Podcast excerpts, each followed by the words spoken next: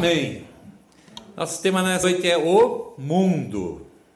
Se você prestar atenção nos escritos dos apóstolos, você vai ver que uma das maiores preocupações que eles tinham é fazer com que aqueles que criam, aceitassem a Cristo como seu Senhor, vivessem como pessoas que tinham aceitado Jesus Cristo como seu Senhor. Uma das coisas mais importantes da vida do cristão é o seu testemunho.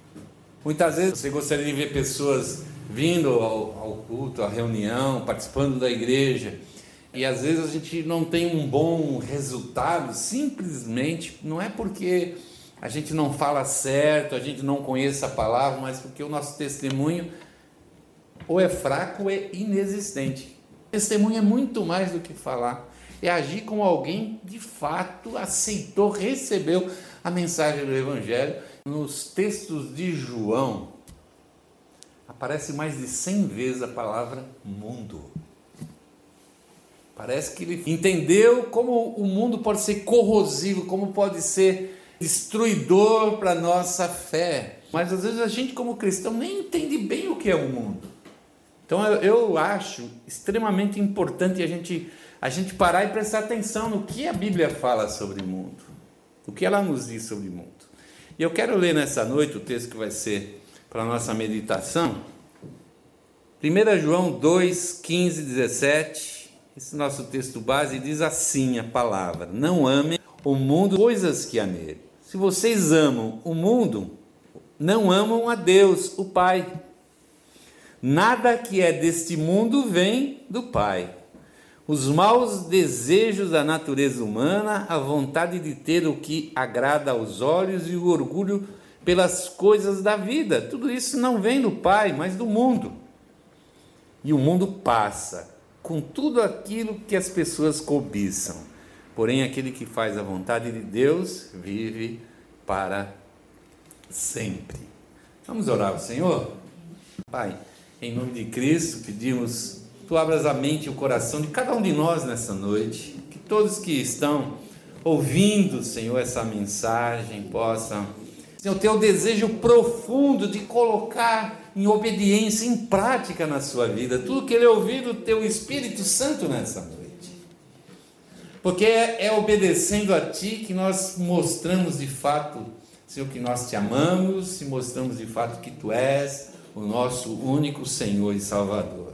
Abençoa cada um de nós, Senhor, que não haja absolutamente nada em nós que faça oposição à, à tua palavra nessa hora, mas que tudo aquilo que o inimigo tem plantado, tudo aquilo que ele tem, Senhor, de alguma, de alguma maneira insuflado na nossa vida, seja repreendido agora, em nome de Jesus Cristo.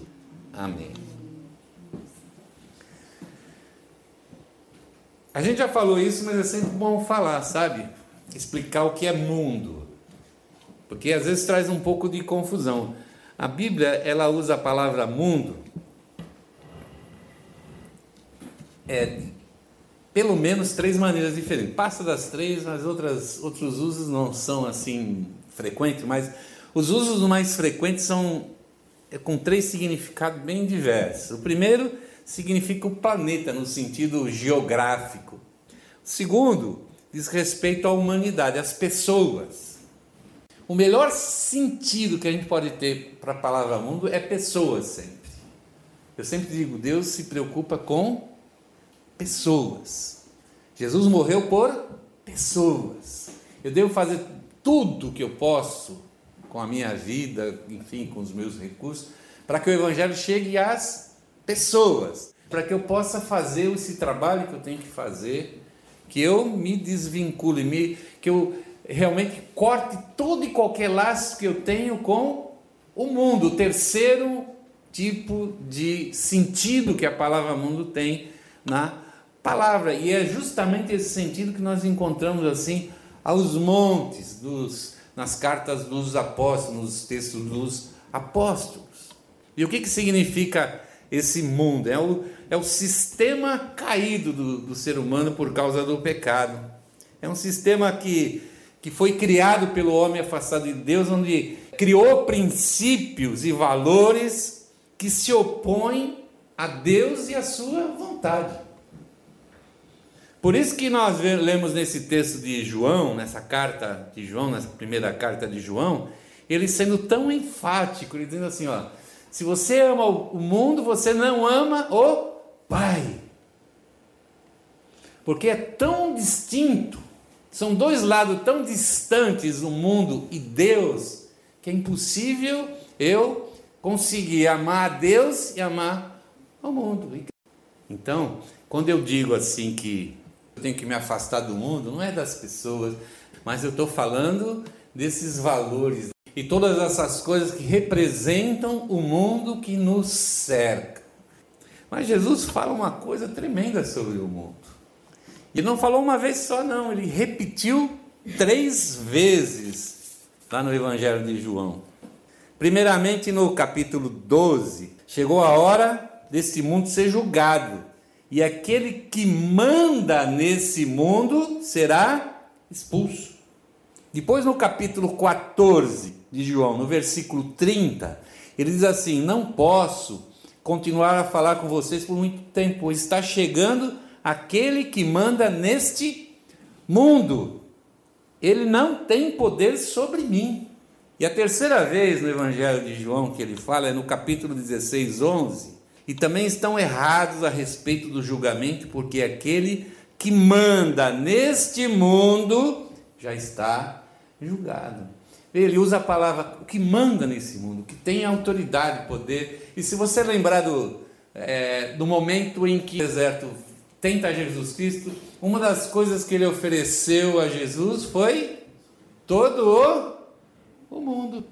E ele disse ainda assim lá no, a Jesus: Eu posso te oferecer isso porque eu mando. E Jesus está nos dizendo no Evangelho de João que realmente o mundo tem um comandante, tem alguém, alguém que direciona, mesmo que as pessoas não aceitem, mesmo que as pessoas pensem que elas fazem as coisas que escolheram fazer, elas, infelizmente, elas são direcionadas a fazer aquilo que Satanás deseja. E a coisa que mais Satanás deseja de qualquer ser humano é que eles se afastem de Deus de Satanás se opondo a qualquer vontade, a qualquer valor, a qualquer princípio que venha de Deus. E os apóstolos eles compreenderam isso de tal maneira que também eles estão nos exortando.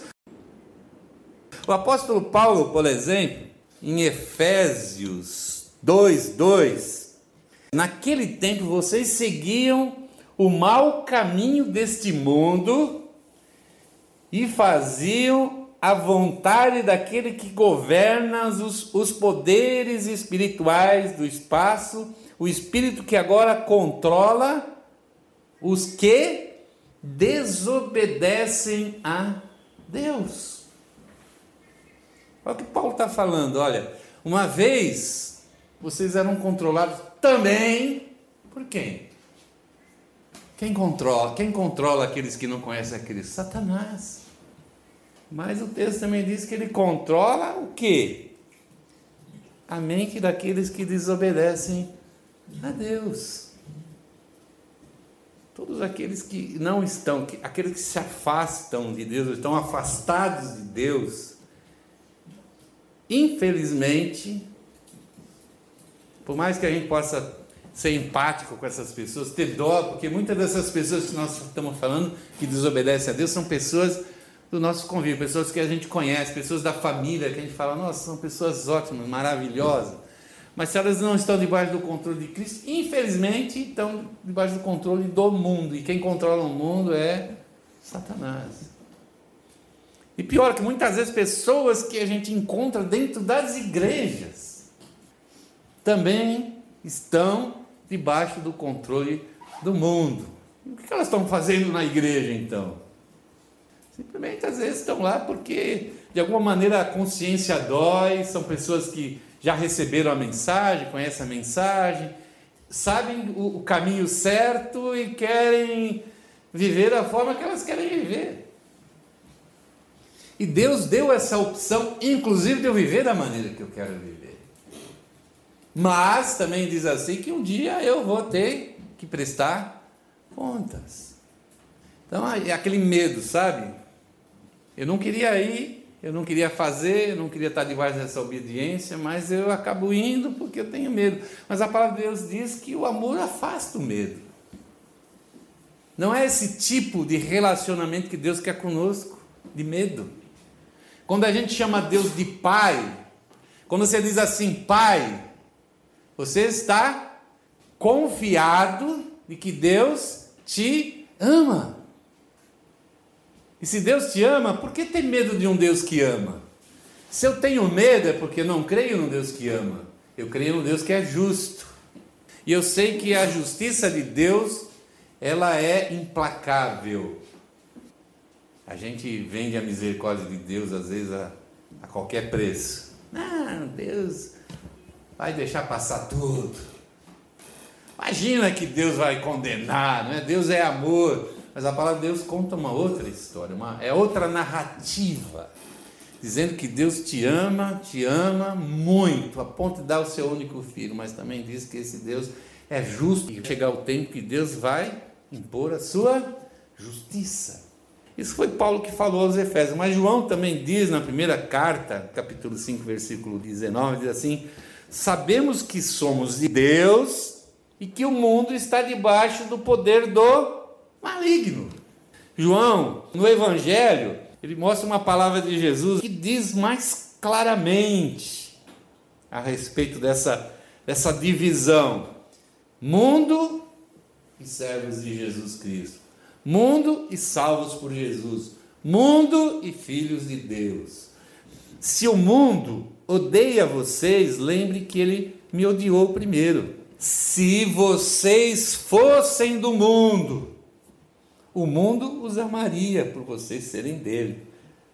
Mas eu os escolhi entre as pessoas do mundo e vocês não são mais dele.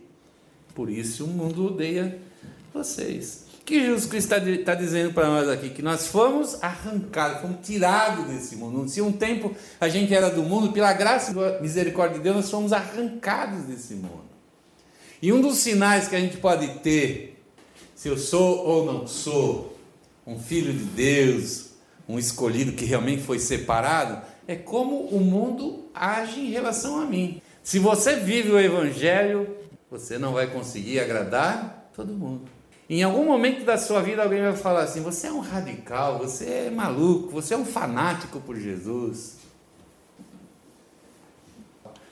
Se você for um cristão que dá bom testemunho, você pode até ser questionado, você, mas a hora que eles precisarem de alguém de verdade, um amigo de verdade, alguém que possa trazer uma palavra que vai ajudá-lo a passar por um trauma, uma situação difícil na sua vida, ele vai vir procurar você.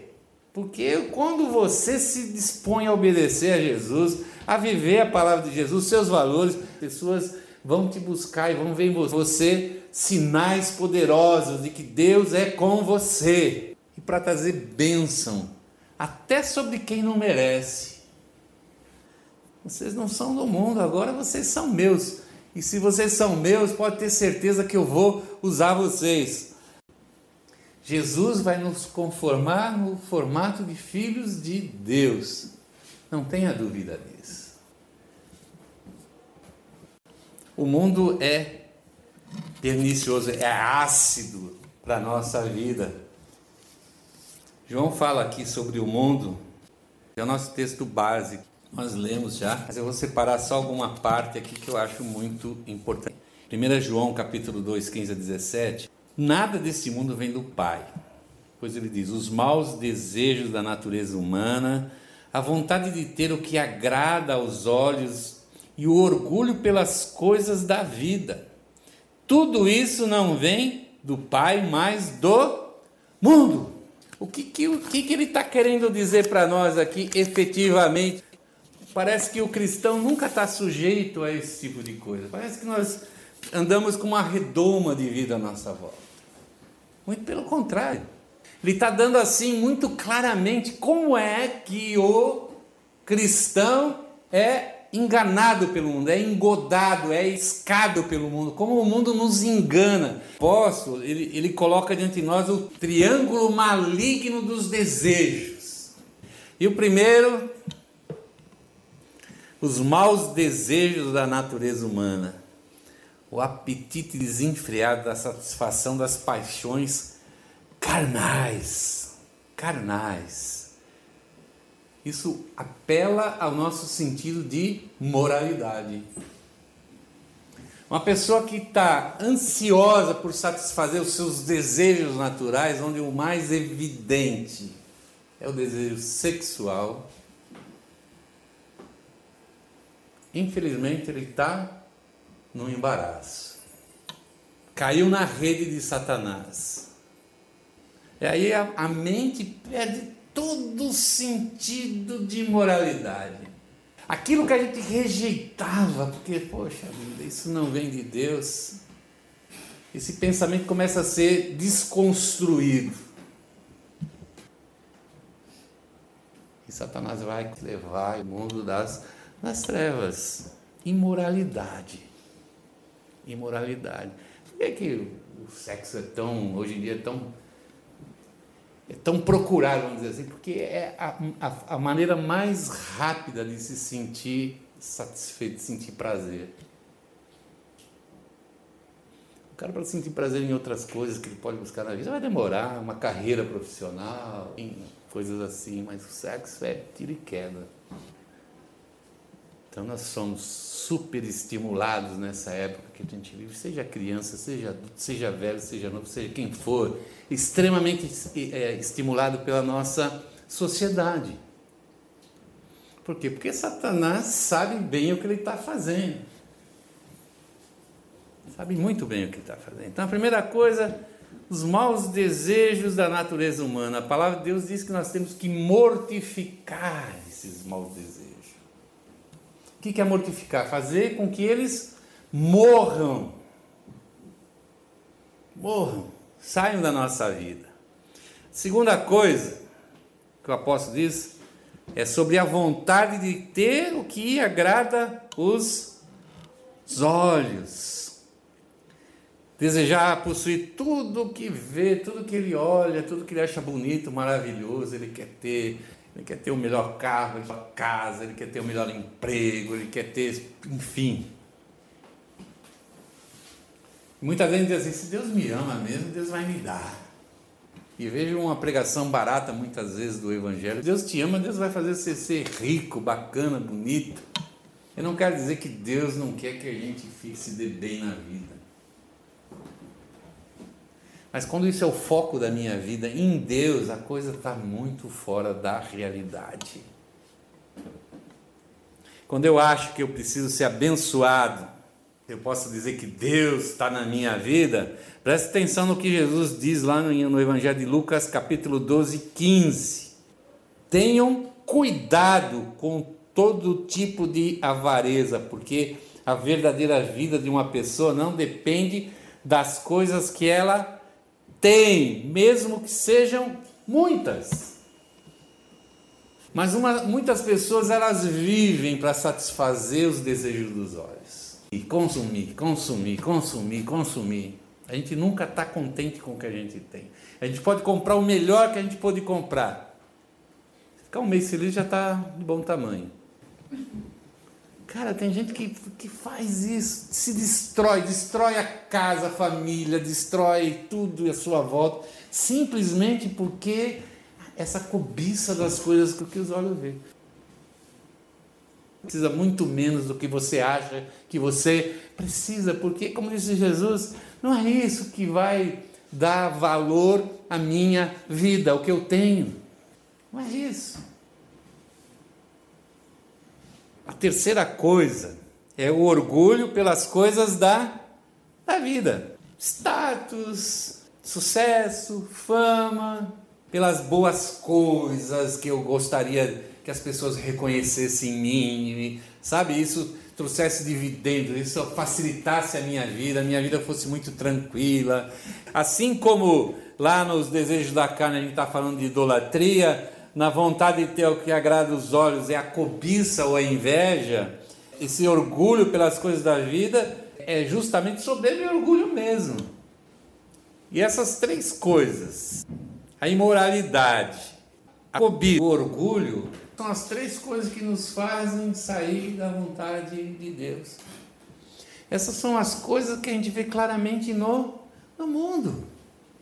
As pessoas que você conhece lá no mundo, elas são totalmente fundamentadas nessas três coisas. Porque é assim que o mundo se comporta. Para a gente terminar, nós fomos chamados para ser filhos de Deus. Em Filipenses 2,15, 16, o apóstolo Paulo diz assim: Sejam filhos de Deus. E ele diz: O que, que é isso? O que, que é ser filho de Deus? Como é viver como filho de Deus? Vivendo sem nenhuma culpa no meio de pessoas más que não querem saber de Deus. No meio delas vocês devem brilhar como as estrelas do céu, entregando a, a elas a mensagem da vida. O que o apóstolo Paulo está falando? Nós vamos viver num mundo totalmente ácido, corrosivo para a nossa fé. Mas nós temos que passar por essa experiência sem culpa. O que é sem culpa? Sem fazer nada fora do propósito da vontade de Deus. Fazendo o quê? Entregando a elas a mensagem da vida. Só existe uma razão de você estar nesse mundo é continuar sendo uma testemunha de Jesus Cristo. Eu não quero dizer para você que você não pode ter desejo de melhorar na vida, estudar, trabalhar, ter um emprego melhor, né? se desenvolver, casar, ter um bom casamento, conseguir uma boa casa para botar sua família. Isso é essencial até a gente lutar por isso. Acho que a gente faz muito bem em fazer isso. Mas essas coisas não podem ser o foco da nossa, da nossa vida. Essas coisas têm que nos trazer gratidão a Deus. A gente tem que estar feliz de ter conquistado. Agora, quando a infelicidade começa a entrar no nosso coração, porque tem pessoas, tem coisas melhores que nós, conquistam tantas coisas, aí eu estou entrando num terreno extremamente perigoso. Porque se eu estiver insatisfeito com Deus, dificilmente eu consigo levar uma mensagem de vida. Mensagem que realmente produz a transformação. Mas lembre-se, você foi chamado para viver, para ser filho de Deus. Mas viver como Cristo também é uma decisão pessoal. Viver como filho de Deus é uma decisão pessoal. E se tem 150 textos sobre mundo, como viver no mundo, o que o mundo representa, como ele nos corrói, não é à toa. É porque isso é um atoleiro, é um perigo areia movediça, que só tem um objetivo na nossa vida, nos tirar do caminho. Vamos decidir nessa noite? Vamos ficar de pé, vamos orar.